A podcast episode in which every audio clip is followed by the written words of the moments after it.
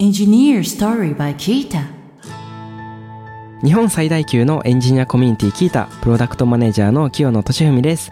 この番組では日本で活躍するエンジニアをゲストに迎えキャリアやモチベーションの話を深掘りしながらエンジニアの皆さんに役立つヒントを発信していきます。ゲストは元 Google ソフトウェアエンジニアで現在は独立してブルーホエールシステムズ株式会社を創業されています。上山瑠衣さんです。よろしくお願いしますはい、よろしくお願いします。はい、よろしくお願いします。今回ですね、上山さんとお送りするテーマは、オープンソースでビジネスする理由です。はい、今回はですね、今やってらっしゃることについていろいろお伺いしていきたいなと思ってます。で、最初ですね、お伺いしたいなと思っているのが、こう上山さん、今は Google から独立して会社をやってらっしゃると思います。独立した経緯というか、こうそこをこう背景みたいなところを最初お伺いしてもいいですか？そうですね。えっ、と、私が会社辞めたのが2020年のことだと思うんですけど、あ、そうなんですね。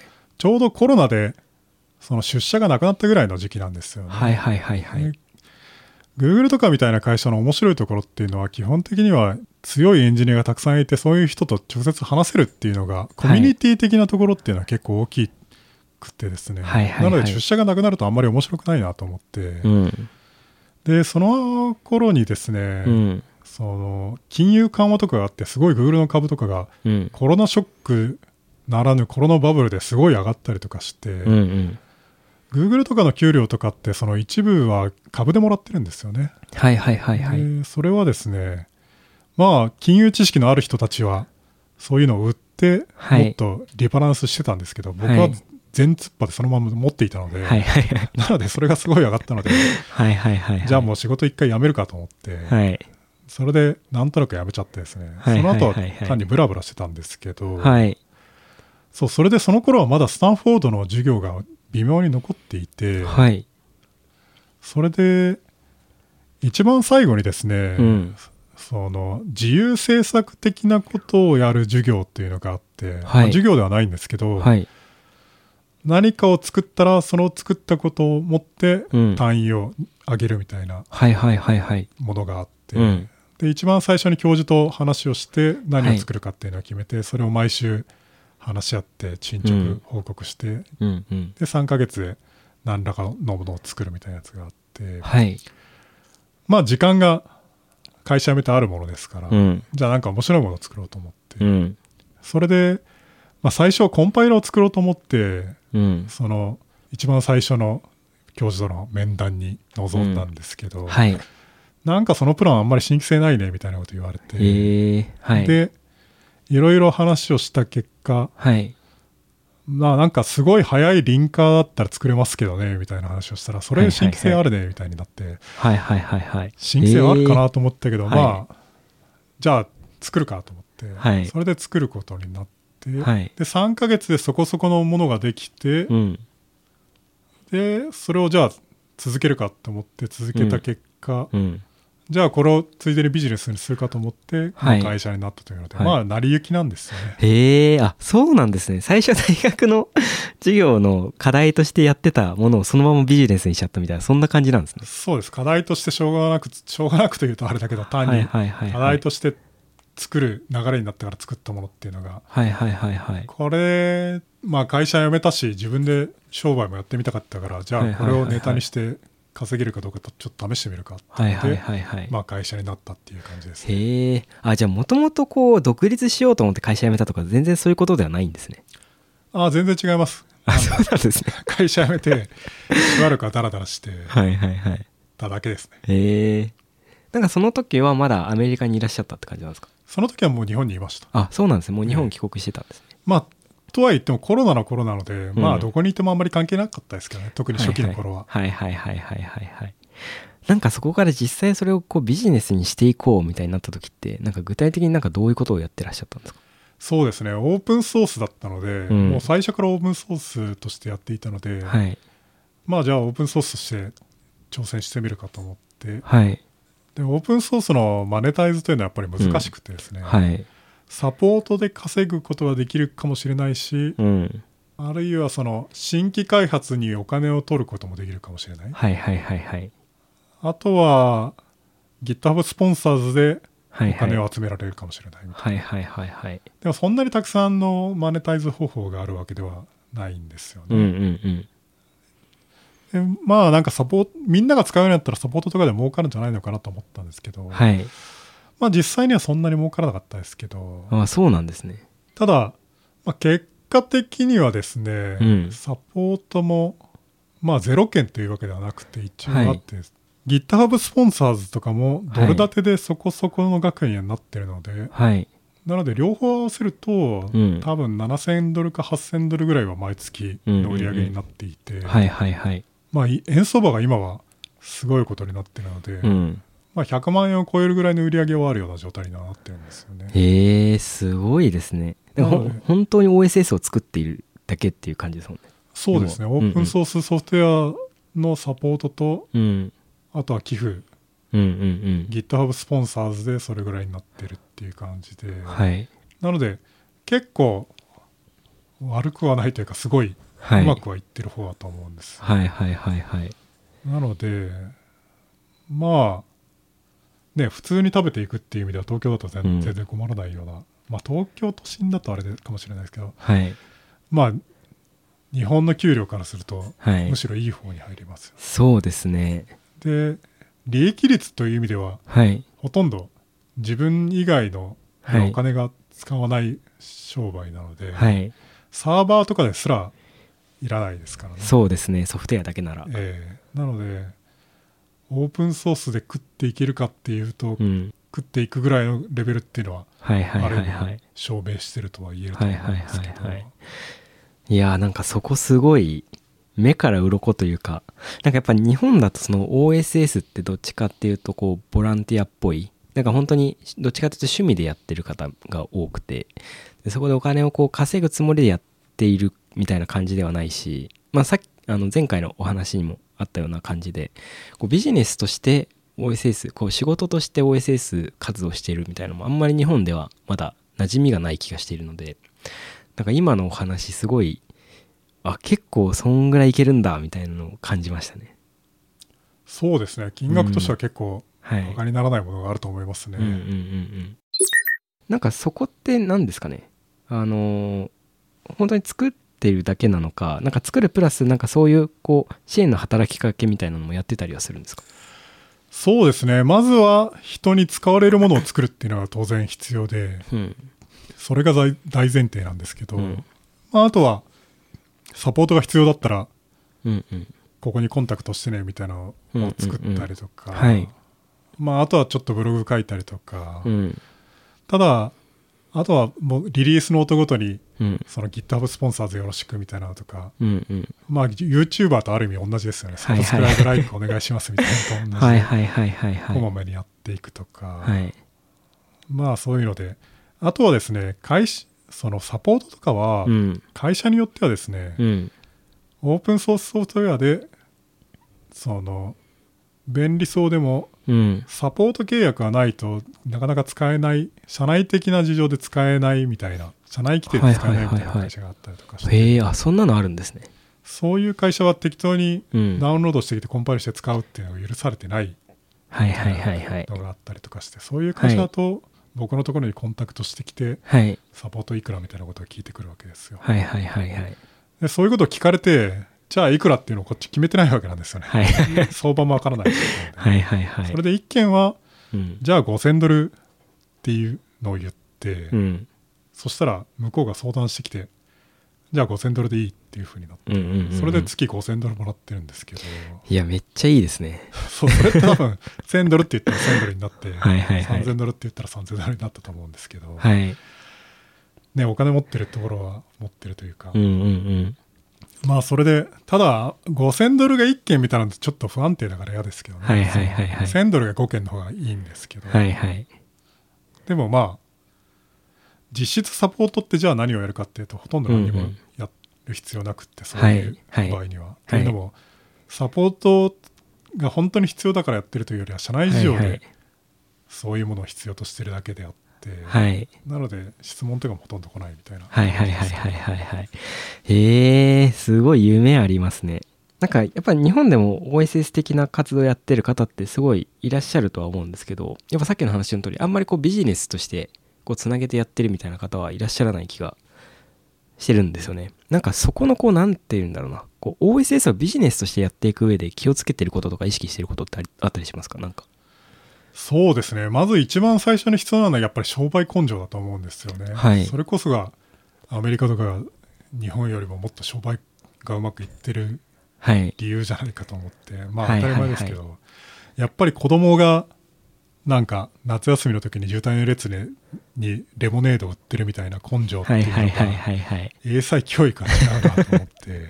はいはいはいそういうのってやっぱり必要だと思うんですよね。ああなるほど。この間もですね、うん。なんかこういうしなんか割と広く使われてるオープンソースのプロジェクトをやってるといろんな人から勝手にコンタクトされてきて、はい。でこの間はミゲル・デイカザイカザっていう人とうん。チャットをして、うん。なんか彼はグノームを作った人なんですけどグノームグノームデスクトップ。はい。あとザマリン。はいはいはいはい。作った人なんですけど、いろいろんなアドバイスをはい。聞いてもしないのに、はい。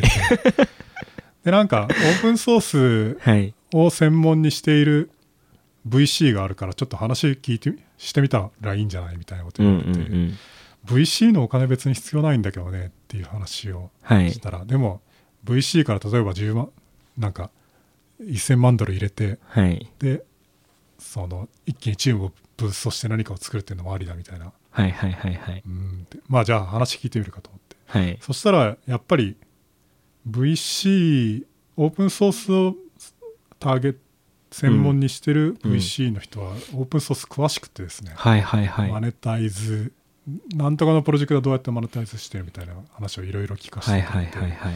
僕のプロジェクトあんまりインプレスされなかったようですけど、あそうなんですね使われるは使われるだろうけどこれをお金にするのは難しそうだなはいはいはいはい。当然の話になりました、なんかそこのこうおお金になる OSS とお金にならない OSS の違いって何なんですかね？なんかねそれは一番お金になりそうというかなってるっぽいのはどうもはい。データベースっぽかったですね、ああそうなんデですね。ータベースというのははいはいはい。ガチでサポートをみんな必要としているみたいな。はいはいはいはいなんか知らいないけどそのなんかのデータベースを勝手に動かしてぶっ壊れたりとかしたら大変なことになるから、はいはいはいはいはい。だから本当に誰か面倒見てくれる人が欲しいみたいなのとかあったりとかしてそういうところは本当にうん。かなり契約しやすいっぽい感じがしましたね。へえなるほど。じゃあ本当になんかソフトウェア単体だけである意味ですごい便利なツールっていうよりも、まあ、それを使いつつやっぱそれでこうビジネスをやっていく上でこうサポートとか欲されるようなものの方がこうビジネスとしてはスケールしやすいみたいな感じなんですかね？そうみたいですけどね。あとは、まあ、いろんなビジネスモデルがありえるので、はいはいはい。例えばあるものをオープンソースとして提供していて、それのエンタープライズ版みたいなやつっていうのがはいろいろになっているパターン、うんうんあるいはオープンソースのソフトウェア自体はソフトウェアなんだけどそれのうん。何かリポジトリ的なアップロードしないといけないやつっていうのは有料会員制になっているとか、まあ、いろんなやり方があるっぽくって、はいただはい。はい聞かれたのは逆に質問されたのはですねうん。というわけでなんかこういろんな国のオープンソースプロジェクトというかオープンソースをやってる会社に投資しててうん。で日本にも投資先を探してるんだけどオープンソース日本でビジネスやってる人いなくないみたい。なこと聞かれて、おい知ってたら教えてほしいんだけどって言われて、うんうん。うーんって。そもそも日本のオープンソースプロジェクトは知らないっていうはいはいはいはい。まあ Ruby は有名だけどねみたいな話をして、うんうん。Ruby 以外有名なやつってうん。そんなにあるっけ？みたいな話をししたんですけど、はいはい。まあだからプロでもあんまり日本でオープンソースの商売やってる人ってうん。いるんだっけ？みたいなはいはい感じはい。はいっぽかったですけどね。へえそうなんですね。だ逆に言うとそうそういうことを日本で今やっていくのはなんていうかこう市場がまだ飽和全然してないので可能性としてはありそうですよねあのオープンソースでプロジなんかのビジネスをやるとなると、ん。ワールドワイドでやることに当然なるのであーそっか。どこでやるかっていうアドバンテージもディスアドバンテージもないと思うんですよ、はいはいはいなのではいある意味平等な戦いをやってるはずなのに、はい。日本に存在しないっていうので、はい。だから多分発想がないとかうん。まあ、あとは英語の問題とかそういうことだと思うんですけど、ただ、はいはいはい。今はですねそういう障壁っていうのはすごい下がってると思うんですよね。うん、例えばじゃじゃあオープンソースじゃなくてってなるとじゃあシリコンバレーにいないとダメかっていうと、うん。まあそれこそワールドワイドどこでもできるし。そうですね。あと英語の問題とかも今やチャット GPT とかを使うと、はいはいはい。すごいちゃんと直してくれるんですよ、はいはいはいはい。なのでリードミーとかも怪しい英語で書いてもちゃんと直してくれるし、はいはいはい。かなりそれっぽくうん。やってくれると思うんですよ、うん。なのでむしろかつてなく今やウィンドウが開いてると思うんですよね、うんうんうん。なのでそういうところそういう意味ではむしろ今がまあもともとチャンスがあったわけだけど敷居はすごい下がってやりやすくなってると思いますけどね、まあとはいえ儲かるかどうかは全てはその何をやるか次第ですけど。はいはいはいはい。そうですね。やっぱりその、まあ、さっきの話もあったんですけどそもそものその日本でやっぱ OSS でビジネスをやっていくって発想がまだない。そのやっぱりそそれが選択肢としてそもそも上がっても来ないみたいなのが今の日本な気がするので。うん。まああとはオープンソースである必要ないんですよね。オープンソースをしたいっていう気持ちがあるんだったらいいけど、はいはいはいただ僕はですねやっぱりどっちかを取るのがいいと思っていて、はい。オープンソースのプロジ何かを作るのが一番最優先だったら、まあそれをやればいいと思うんですよ、はいはいはいはい。ついでにお小遣いを稼げるんだったらまあそれでいいぐらいではいはいはいはいでお金を稼ぎたいビジネスをぶち上げたいっていうのがあって、うん。そあるんだったらそれをまず第一に考えるべきであって、そのためにはいはいはい。オープンソースじゃない、あるなくオープンソースを選ぶべきではないんだったらはいはい選ばない方がいいと思うんですはいよはいはいはい。ブレちゃうんで。はいはいはいなのでオープンソースでありつつお金も両方稼ぎたいっていうと、なかなか難しい話になってくると思っていて、うん。なのでまあどっちかは取った方がうん。心理的にはいいと思うんですね、オープンソースプロジェクトをぶち上げたいかうんうん。新規ビジネスをぶち上げたいっうんうんうんていうどっちかでいいと思うんですよね、はいはいはいはいどっはいちもやる人が少ないっていうのはまあはい。あると思うんですけど、はいはいはいはい。なんか上山さんは逆にななんでこう OSS としてそれをやってるんですか？そうですね。僕はなんとなくなりなし崩しで始めているので、はい。なので最初からオープンソースだったので、はいはい。でおまけでビジネスにしてるだけなので、はい。なのでそういう意味ではオープンソースで儲けるっていうのが僕の場合には主眼ではなかったっていう話です、はいはいはいはいお小遣い稼ぎができればいいなっていう感覚でやっていて、はいはいはいはい。まあいまだにある意味そういううん。感覚でやってると、はい例えばはいはいはい VC を入れてうん。人を雇ってうん。どんどん拡大してみたいな風になってないのはなんでかっていうと、そういう風にうん。なマインドでやってるわけじゃないからっていうことです、はいはいはいはいはいはいまあ本当になんかこうなんなんていうんですかね。まあもともとのところで言うとこう大学でこう課題としてやってきたところから、まあ、そこからオープンソースにあえてオープンソースにしたっていうかまあそもそもオープンソースでもう始まっているから、まあ、そのままオープンソースをやり続けてるっていうのがまあ上山さんっていうような感じなんですかそうですね、うんうんうんうん。まああとは今はうん。そのドルを稼ぐのがかつてなく有利になっているので、うんなので1000ドルだけでも稼げれば15万円なので、はいはいはい。毎月15万円もらったら嬉しいかっていうと当然嬉しいわけで。そうですね。500ドルでも7万5千円なわけです、はいはいはい。それってねすごいハードルとしてはかなり低くなってますね、うんうん。300ドルでもはいはいはい。5万円ですからね、はいはいはいはいはい。なのでちょっと挑戦してみるのもいいと思いますけどね、はいはいはいはい。なるほど。なんかその OSS としてビジネスやっていく上で何て言うんですかね、まあ、さっきのその何て言うんだろうな、まあ、ビジネスとしてのスケールみたいな話もあると思うんですけどなんかこう手を動かす時間とかそのお金を得るためにこうやらないといけないことってどんぐらいあったりするんですか？そうですね。法人を設立したりとか、はい。なんかこう会計とかまあはい。面倒くさいっちゃ面倒くさいですけど、ただすごいトランザクションがたくさん発生するわけでもないので、はいはいはい。まあそんなにすごい手間がかかるというわけではないですね。はいはいはいはいなんかそのソフトウェア自体のメンテナンスとかはどうですか？ああソフトウェア的な意味では私の今作ってるやつというのはもうほとんど完成していてですね、はい。安定しているしそんなに新規機能やるべきことが残ってるわけじゃないっていうので、はいはい。むしろ新しい何かまた別のものを作らないといけないっていうフェーズに差し掛かってると思うんですよね。はいはいはい。なのでまあそこについてはちょっと考え中なんですけど、うん。それこそ大きいビジネスを目指すのかなんかちょろって作ってみんなが便利に使っていて、自分もお小遣いがもらえるようなやつを目指すのか、はいはい。んそもそも何を作るべきなのかっていうのをちょっと考えていかないといけないなって思ってるんですけど、はいはいはいはいはいはい。ああ、なるほど。じゃあなんか逆に言うとずっとこう、なんていうんですかね、まあサポートはもらってはいつつ、その、ずっと手を動かし続けないといけないとか、そういう感じではないんですかね。そうですねある程度のところまでいくと特にツールみたいなものっていうのは、はいある意味完成っていうところがあると思うんですよ。はいはいはい。例えば、まあ基本的なコマンドのじゃあ例えば ls とか tar とかが新機能あるかっていうと、はい。まあ、数年に1回ぐらいはあったりとかしますけど、はいあんまりないですよね。そうですね。それと似たようなシチュエーションにだんだんなってきていて、はいはい。それよりはもうちょっと変化というものはありますけど、うんというのも外の環境が変化してるので例えば、はいコンパイラーも変わってるし実行環境も変わってるし、うん。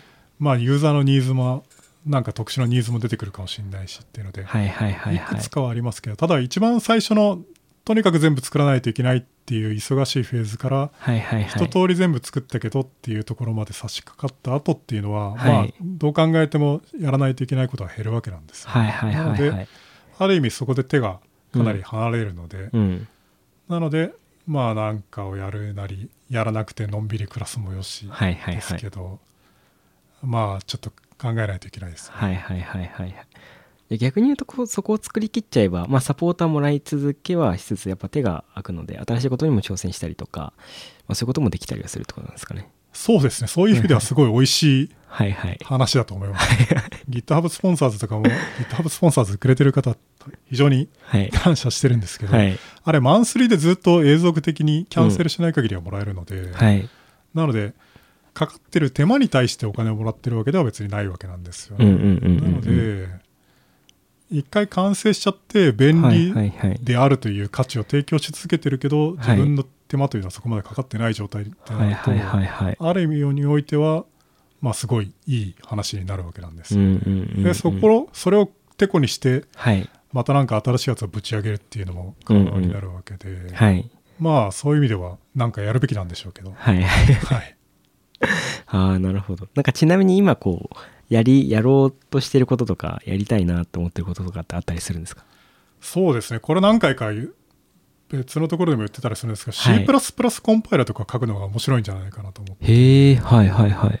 C++ コンパイラーまあ C++ じゃなくてもいいですけど、うんラストとかでもいいっちゃいいけど、はいはい。まあなんか C++ とかがやっぱり広く使われてる言語で,、うん。で C++ コンパイラーとかってうん。遅いんですよねあ、そうなんですね。コンパイルに何秒とか、うんうんうん。まあファイルによって何十秒とかかかったりとかすることもあるわけなんですよね、はい。メイクとかもう一瞬では終わんないですよねまあ確かにそうですね。何十分とか下手すると待たされたりとかはいして、はいはい。であれって本当にあんなに時間かかる必要あるのっていうところがはい。疑問に思っていてへえ。多分あんなにかかるのはおかしいんですよね、はいはいはい。で僕はコンパイラーチームで働いていたので Google の、はいなんとなく理由は分かるそう想像できるといえば想像できて、はい。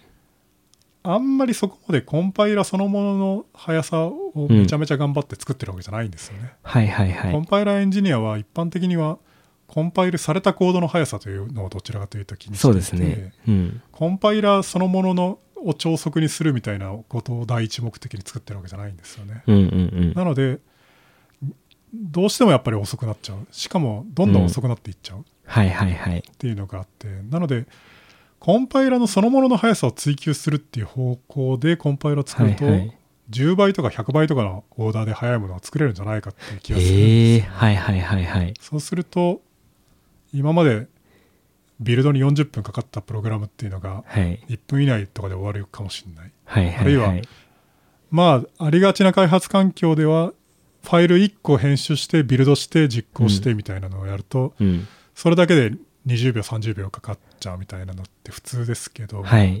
それが1秒で終わるんだったら、はい。まあめちゃめちゃ嬉しいわけなんですそうですね。で問題は C++ コンパイラーを一から書くっていうのははい。どうにかしちゃってるレベルのはい大変そうな仕事に思うんですけど、はい。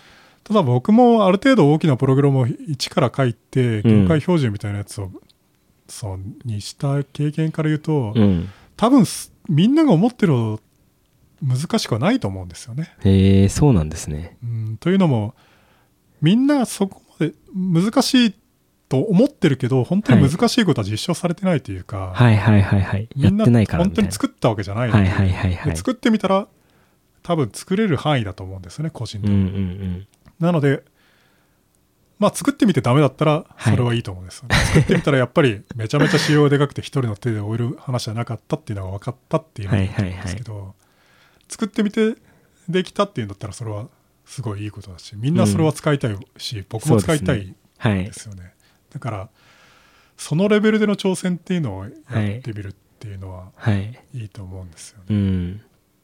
えー、いやすごいやっぱ夢がありますね。なんかそれをやっぱりなんて言うんだろうなこう本当に一こうソフトウェアエンジニアとして、まあ、仕事をしている上だとやっぱそういうのって、まあ、余裕もなければビジネスとしてやるみたいな発想もない気がするのでなんかそこはまさにそういう OSS としてなんかそういうことを取り組んでいるところがあるからこそ、まあ、できるんだろうなってお話聞いてて今感じました。はい上山さん3回にわたりありがとうございましたはいありがとうござありがとうごいましたざいました。もう本当にいろんなお話伺えてすごい楽しかったです。はい、最後にですね、何かお知らせありましたらよろしくお願いします。えーっと特にないですけど GitHub スポンサーズしてくれる方がいらっしゃったらしてくださいあと僕の書いてるソースコードはですねこう丹精込めて書いてるというか分かりやすいコードを書くっていうのをすごい頑張って書いてるのでもしプログラムそのものに興味がある人がいたらソースコードを読んでみるとかなり面白いかもしれません特に低レイヤーの細かいところを知るためには最適なリソースの一つになってると思うのでまあちょっと目を通してみてくださいはい、上山さんありがとうございました。またお待ちしております。はい、今回はですね、あの Google、まあ、退職後あの OSS のビジネスってところをこうやってらっしゃる上山さんにいろいろお話伺いました。まあ本当にこの3回にわたりですけど、本当に普段こう聞くことができないようなこうかなり貴重なお話をたくさん伺うことができたのですごい面白かったなと思ってます。まあ、かつやっぱ僕自身のあのモチベーションにもつながるお話もすごいあったので、これから僕もなんか新しい挑戦とかできたらなって思いました。この番組では完成質問、リクエストなどお待ちしております。番組詳細欄にあるリンクよりお気軽にご投稿ください。X でハッシュタグエンジニアストーリーをつけてポストしてください。そして Apple Podcast や Spotify の Podcast ではレビューもできますので、こちらにも感想を書いてもらえると嬉しいです。キータ株式会社はエンジニアを最高に幸せにするというミッションのもと、エンジニアに関する知識を記録、共有するためのサービスキータ、エンジニアと企業のマッチングサービスキータジョブズ、社内向け情報共有サービスキータチームを運営しています。ぜひカタカナでキータと検索してチェックしてみてください。お相手はキータプロダクトマネージャーの清野俊文でした。